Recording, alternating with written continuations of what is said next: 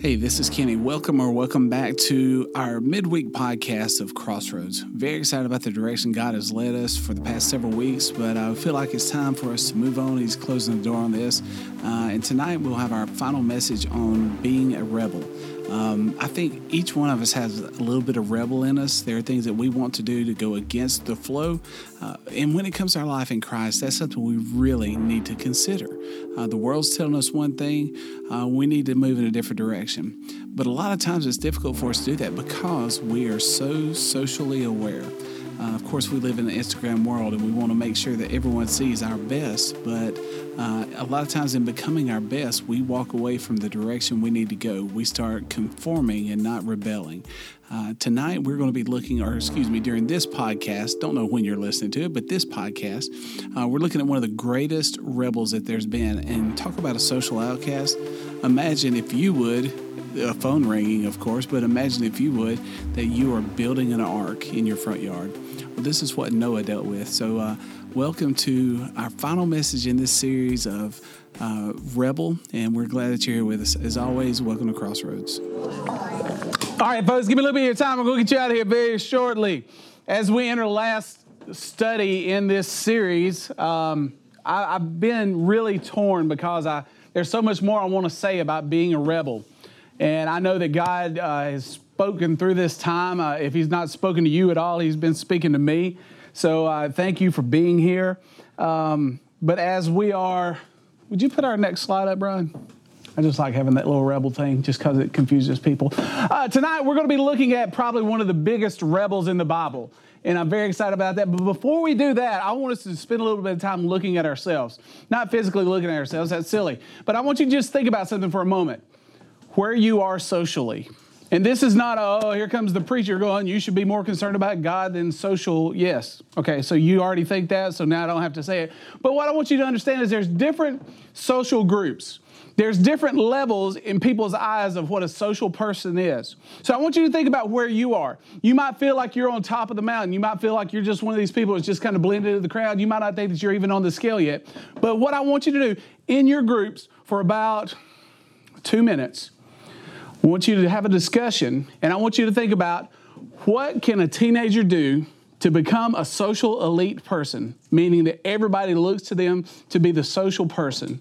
And then the second thing I want you to do is I want you to think about what it takes for a teenager to lose every bit of their social credibility. Everything they just fall from grace. So, on the count of three, I want you to start. Three. All right, folks, that's about two minutes. So we're going to get started. And what I want to hear first is from your different groups, I want you to hear what is it that a teenager can do to become socially number one? We'll start with this table right here that's eating sour things. By the way, I had one of those sour things the other day. Oh, ha. Can't do sour. I forgot. Everybody listening? To like go up, it said to like be open to different groups of people, like different kinds of people. And everybody. See, you're so much more mature than me because I was thinking like win American Idol become a billionaire. Um, you know, those kind of things, folks are like, yeah. So, and right now the other groups are going, yeah, that's good, American Idol. So, okay, so be open to other groups. We'll go back to that table. Have nice things. Have nice things. Miss Sarah Kay said have Snapchat. Excuse me, that was not all me. I like I like the fact that you get Snapchat. Okay. What about this table? Being nice. Being nice. This non table. That was ours. That was yours? yeah, what, what they said. Have a good attitude. Our fishing table. Have a good attitude. Good attitude? Okay. Um, Um, I'm gonna go to different groups of people. different groups of people? Talk to everybody. Talk to everybody. All y'all. Famous. Be famous. Have the newest trend, whatever that may be. Be part of the newest trend. Do you have one? Yeah. Okay. What about our adults? What what for an adult would make you sociably whoo number one? I was thinking of the teenager. teenager. Okay. Yeah. Well, tell me as a teenager then. Um, We didn't have Snapchat. I would say We didn't have electricity, so that they think that they would have to please everybody. okay. Pleasing everybody. Now, what would make you fall from grace? We'll go in reverse order. Louder. As little as a rumor. As little as a rumor. Everybody listening? Rebelling. Rebelling? Um, like, Are you the spokesperson? Uh, uh. like, just trying to exclude yourself from everybody. Okay. Fishing? About the same. About the same? Same thing. Same thing? Being mean and like not liking anybody. Being mean. Leaving people out? Leaving people out? Not having Snapchat. Not having Snapchat. Doing something really, really stupid. okay, all right, whoa, whoa, whoa, everybody listen, everybody listen, everybody listen. I need an example of something that's really, really stupid. Hmm, like something stupid that hurts your reputation. Okay. That's not really an example. I'm going to say you gave me a better definition of what you just said. I, I want an example. I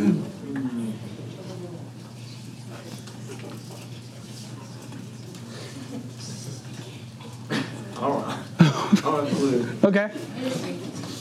Um, distancing yourself and like staying home, not getting out much. Again, y'all are a lot more mature than me because I was thinking like if you threw up on people in class, that would, that would definitely you'd be excluded from, you know. Got one. You got one? Everybody listen, everybody listen. Um, wait? Okay, go, moving on, moving on. Take your Bibles if you would and turn to Genesis chapter 6. One of the things that we find is that there's something inside of us that wants to be accepted. That's what being a social person boils down to our desire to be accepted. I don't think anyone is born intentionally wanting to not be a part of a group.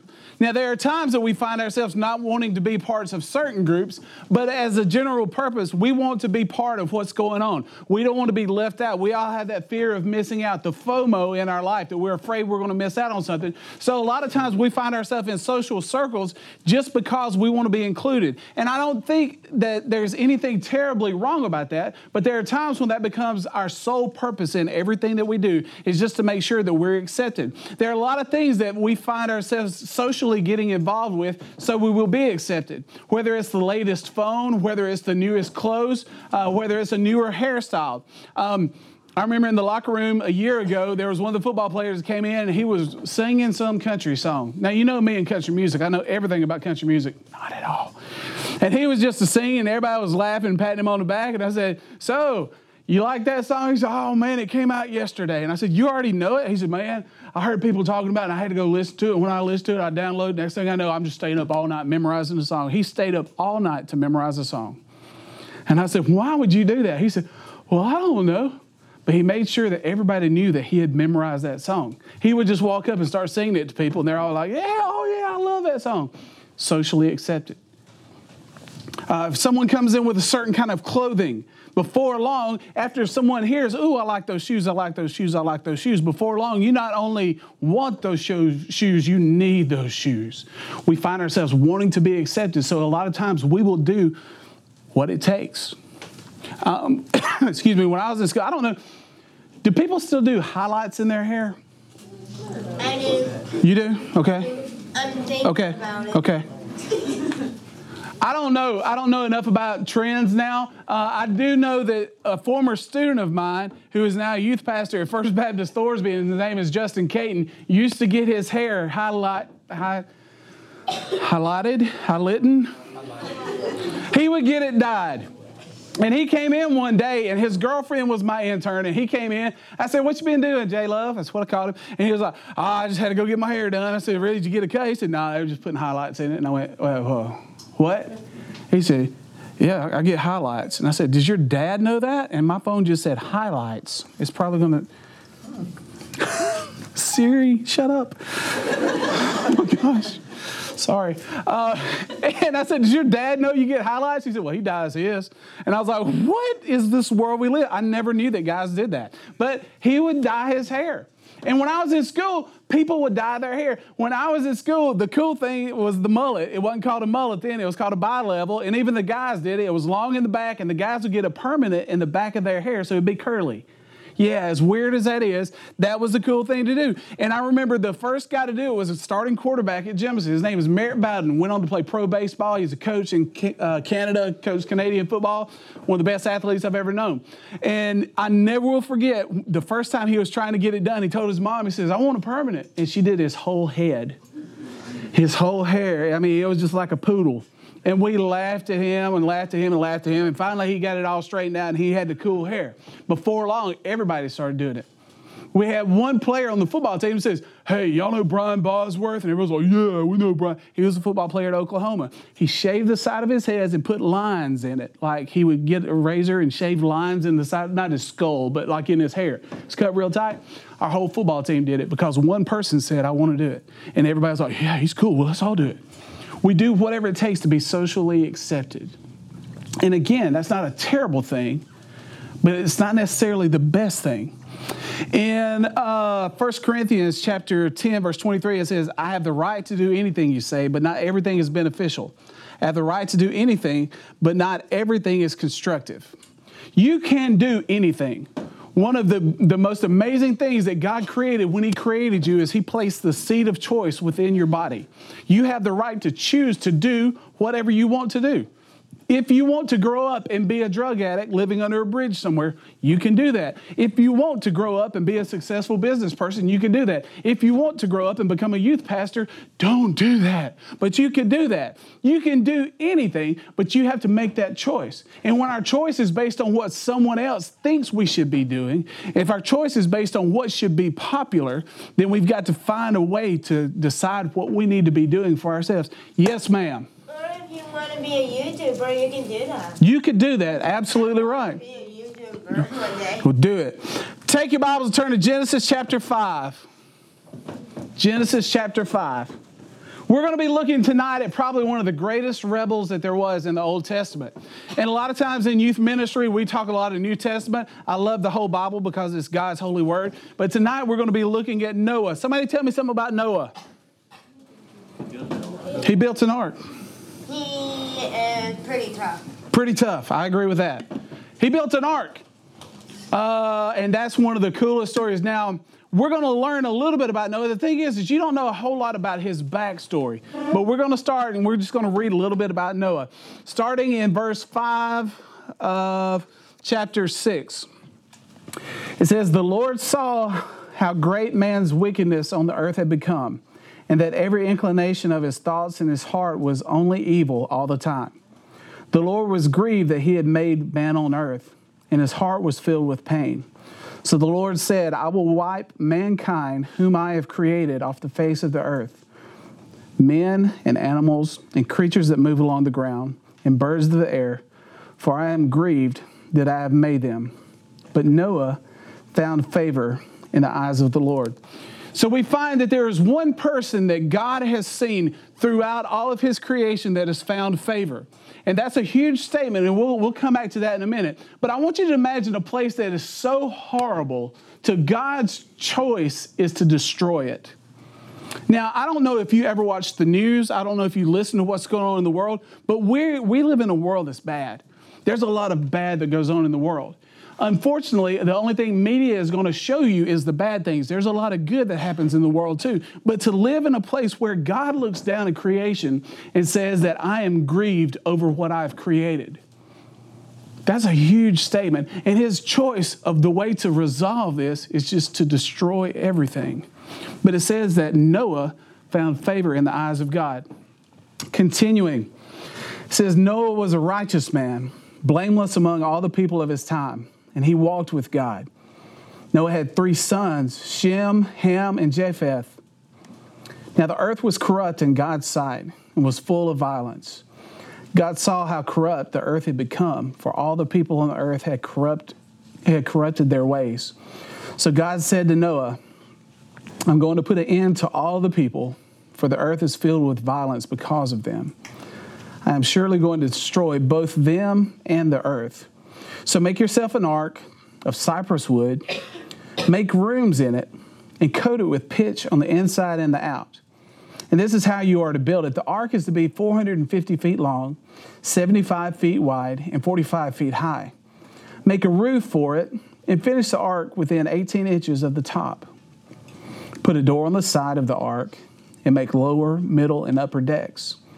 I'm going to bring flood waters on the earth to destroy all life under the heavens, every creature that has breath and life in it.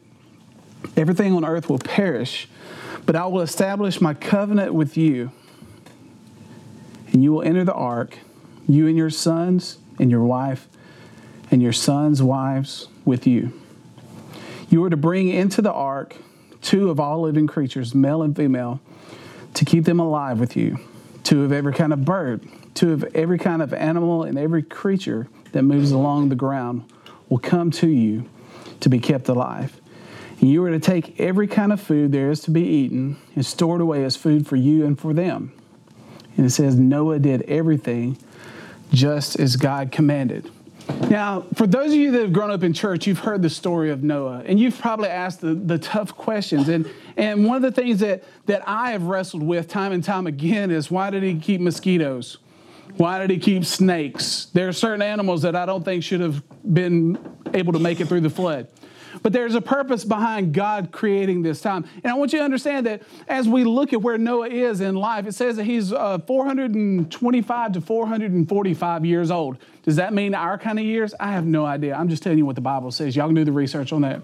But he's not a young person. It's not just the first thing that he did in his life. He had a life, he lived in a community. And you can imagine at some point in that community, he worked with men in the village. They probably built tents at some point. They might have helped build houses at some point. They probably farmed together at some point. Their kids would get together and play. Their wives would get together and do things. They had a community, and it, it was a community where everyone did things together. So he was in a group of people. And then all of a sudden, life changed. And he started building an ark. Now, this is something no one had ever seen before. Of course, they knew what a, a, boat was, they, they understood these things, but they didn't understand what an ark was. And it doesn't say in the Bible that people would come by and ask him, but I have to think that if in your school, your friends know where you live, and all of a sudden they come by one day and there's this huge wooden structure in your front yard, there are going to be questions. They've got to start asking, so, uh, what, what you doing, Noah? You know, we got together to watch Monday Night Football and you weren't there. I don't know that they had Monday Night Football back then. I was real young, I can't remember. But as they were together, they had to ask, What's going on? And I'm sure he didn't just go, Oh, nothing. I don't know what you're talking about. I'm sure he explained to him what he was doing. Doesn't say in the Bible that he does, but let's put ourselves in those situations. Someone that you had been with, someone that you had hung out with, someone that you had worked with, all of a sudden they disappear for a couple days and you go to see and there's this cypress stack of wood everywhere. And he starts forming it into something. They had to start asking the questions. And uh, you can imagine what must have been going through their mind if he was giving them the answer. Well, I was sitting there the other night, we were eating some turnip greens because I like turnip greens. Probably didn't say that, but that's my, my, version of it. And as I'm sitting there eating, God started speaking to me. And God told me that He was going to destroy the world.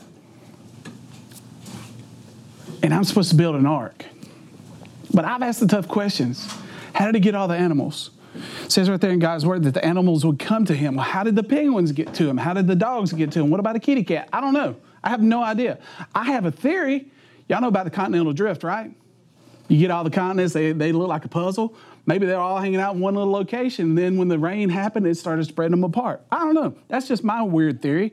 I got hit a lot in the head playing football, so that could be completely wrong. And I'm fine with that because God's big enough to do what He wants to do. If He wanted snakes to get on there, what about unicorns? I don't know. Unicorns in the Bible, it didn't make it to the ark. I'm sorry. I don't know. I can't explain it to you. But I can tell you that what God wanted to happen happened because He said that Noah did everything God said. Noah did everything God said. Here's the three little things I want you to get from this real quick talk about being a rebel. Again, I said earlier, I think there's a little rebel in all of us, but there's something else inside of us called fear. And our fear of not being a part of what everyone else is. I have to believe that at some point Noah was made fun of because he was doing what, what God had told him to do. But what, what I want you to understand is in verse 8, I think it is. Mm-hmm. Let's see. Yes, in verse 8 says, But Noah had found favor in the eyes of the Lord, meaning God had been watching him. God had been looking at all his creation. And I don't think that he was sitting there with a checklist of, well, Kenny's no good, Brian's no good, Brody's no good. Oh, there's Noah. Noah's good. I don't think it was like that. I think he was genuinely watching over his creation. And he saw that there was some good left in the world. It says that Noah found favor, not because he was going along with the crowd, but because he was serving God. I find that.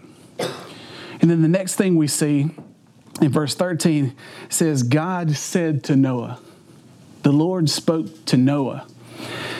What I want you to get in that is he didn't tell everyone else around. He just spoke to Noah. He didn't even tell Noah's family. He just spoke to Noah. When God puts something on your heart, don't expect everyone else to understand it because God's spoken to you and not everyone else. Um, I'm reading a book now. Uh, some of you caught me earlier reading. I'm sorry. I don't normally do that. But I'm, I'm reading this book by Francis Chan called Letters to the Church. And he's talking about, he was the pastor of this mega church in California. It's a church that he and his wife started in their house. And after a couple years, it, it, had grown so much in their house that they started renting a middle school cafeteria or auditorium. And then before long, they went from there into a building. And before that, uh, before long after that, it had grown to where they were doing two services on Saturday night, three services on Sunday, and they knew they needed to plant a campus somewhere. And it was what is considered to be a mega church. Thousands and thousands of people each week came to this church. And then all of a sudden, Francis Chan says, I got to leave and he gets his family. He's got like a seven or eight thousand children. He's got a lot of lot of kids, and I think they're all girls. And he and his wife and all their children walk away from a mega church where he is making big bucks. He's written numerous books. Life is good, but he said God had called me to leave. And so he took his family and they went to the Philippines for a while. And then they went to India for a while. And then they went to uh, Hong Kong. And he says, I thought we were going to live in Hong Kong for the rest of our life. And he said, people kept contacting, him, hey, we want you to come speak. And he said, I would go speak at places. But we found that we were so dependent on God and not dependent on ourselves anymore. And that's right where we wanted to be. But no one understood why he did that to this day, people are asking, you are, you are a mega church pastor. You started this church in your house, and now, you know, it's, it was one of the largest churches in the United States, and you just walked away from it. How could you do that? Why would you do that? And he said, because God told me to. And everyone else that hears that, including myself, goes, I just don't get it. But God didn't tell me to move. He told Francis to move. And as he and his family are in Hong Kong starting their new life, he says, I think everything's going great. And all of a sudden, God says, Oh, by the way, it's time for you to go back to the United States. And he looks to his wife and he says, uh, God's called us to go back to the United States. And the family was just, they were mortified. They didn't want to come back. They enjoyed being a family like that so much. But he said, God's called us. And now they're in San Francisco. And his ministry now, as he walks along the streets of San Francisco, speaking to people, developing relationships with people. He started a church again in his house. And it's all the craziest thought that because God spoke to him, he's finally, he says, I finally feel like I'm doing what God's called me to do. Yet no one else understands it. Same thing had to be true with Noah as Noah is building this ark, no one understands what it's about because God has spoken to him about it. God spoke to him because, as we saw in verse 8, God had found favor in him. And in, in verse 22, it says, Noah did everything just as God commanded. I would imagine the majority of you sitting here at some point, God has convicted you over something. He has spoken to your heart about something. You have made a commitment to God at some point, and at some point you've fallen away from it. The reason I can say that I believe that has happened to everyone in here is because it's happened to me as well. I would not stand before you and pretend to be something that I'm not. I'm the worst sinner in this whole room. I'm a horrible Christian majority of the time. But God's grace is sufficient, and God's mercy is new. And He gives us what we need to become better if we choose to truly become better. But it says that Noah did everything God had commanded. He built that ark. He put pitch on the inside and the outside. He collected the animals. He got all of his family together. He collected the food, and they sat there and waited. And it said that he was 600 years old, and the flood started. And for 40 days and for 40 nights, he was inside this ark. And I couldn't imagine this is not a trip out on the Coosa. This is out in the middle of what would be the world flooded. and it's not a vacation. I mean, that, that ship has to be going from side to side. The ark has to be cast everywhere. The animals, I'm sure, just at some point are going berserk.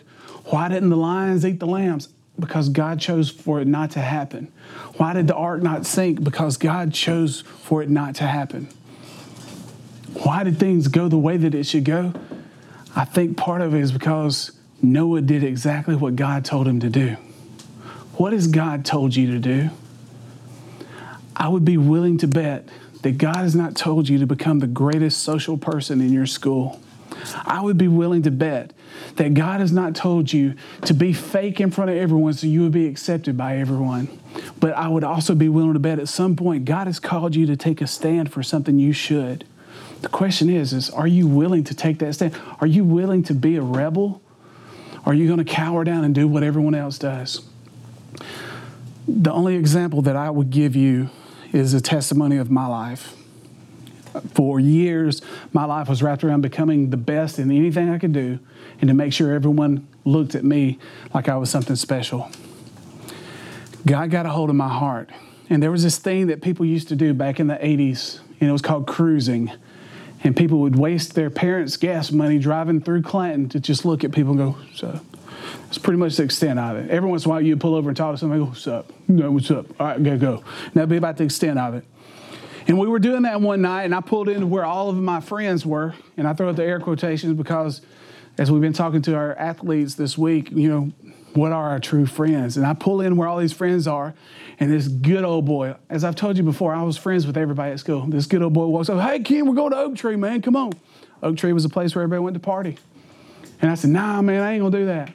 Oh, come on, Kenny, you know you want to go? I said, nah, I really don't. He said, what's wrong with you? I said, man, I gave my life to Jesus last week. Oh. And I didn't hear from any of those people again. What is hilarious is I've run into numerous, a lot of those people since then. Some of them have actually been in our church several times. And as I walk up to them, there's one of them, and I'm not going to call names, but he would walk up and go, Man, who would have thought 30 something years ago that we would be where we are today? He said, I never will forget that night out there in front of Edwards Jewelers. You said, Nah, I gave my life to Jesus. I would love to tell you since that moment that I've never fallen back into let me be what everyone else is. But my heart's desire is to not be what everyone else is. My heart's desire is to be what God's created me to be. And I know that it's easy for me because I'm old now. But I can tell you that social pressure is just as real in adults as it is in teenagers. The biggest difference now is we got money. We can do it if we want to. But at some point, we have to decide am I doing this to please myself? Am I doing this to please others? Or am I living my life to please God? That's what being a rebel is, is doing whatever you can to please God. And what that means is the world's going to look at you just like they looked at Noah, just like they looked at Shadrach, Meshach, and Abednego. They didn't understand why they stood for what they stood for. But I would be willing to bet after those three came out of the fire, after Noah's family, after they hit ground and things dried out, they came to a better understanding of why it was so important for that person to be what they were. At some point, God's going to shine through you if you're willing to allow Him to. And He can change what the world is. It might not be the world as in global, it might be the world of crossroads, it might be the world of the ninth grade, it might be the world of junior high school, it might be the world of your family. But if you're willing to stand for God and to rebel against what the rest of the world says, at some point, God's going to bless that. Let's pray. Father, I thank you for tonight. Hey, thanks for listening to the podcast. We'd love to hear from you. Reach out to us through our social media. Go to kennycrossroads.com and you can find all our places where you can get in contact with us, or feel free to drop by sometime. Meet us at West End Baptist Church, Clanton, Alabama, or drop by on a Wednesday night at Crossroads, which is on the campus of West End Baptist Church. Love to hear from you. Love to just see what you're getting from this. And as always, thank you for being a part of Crossroads.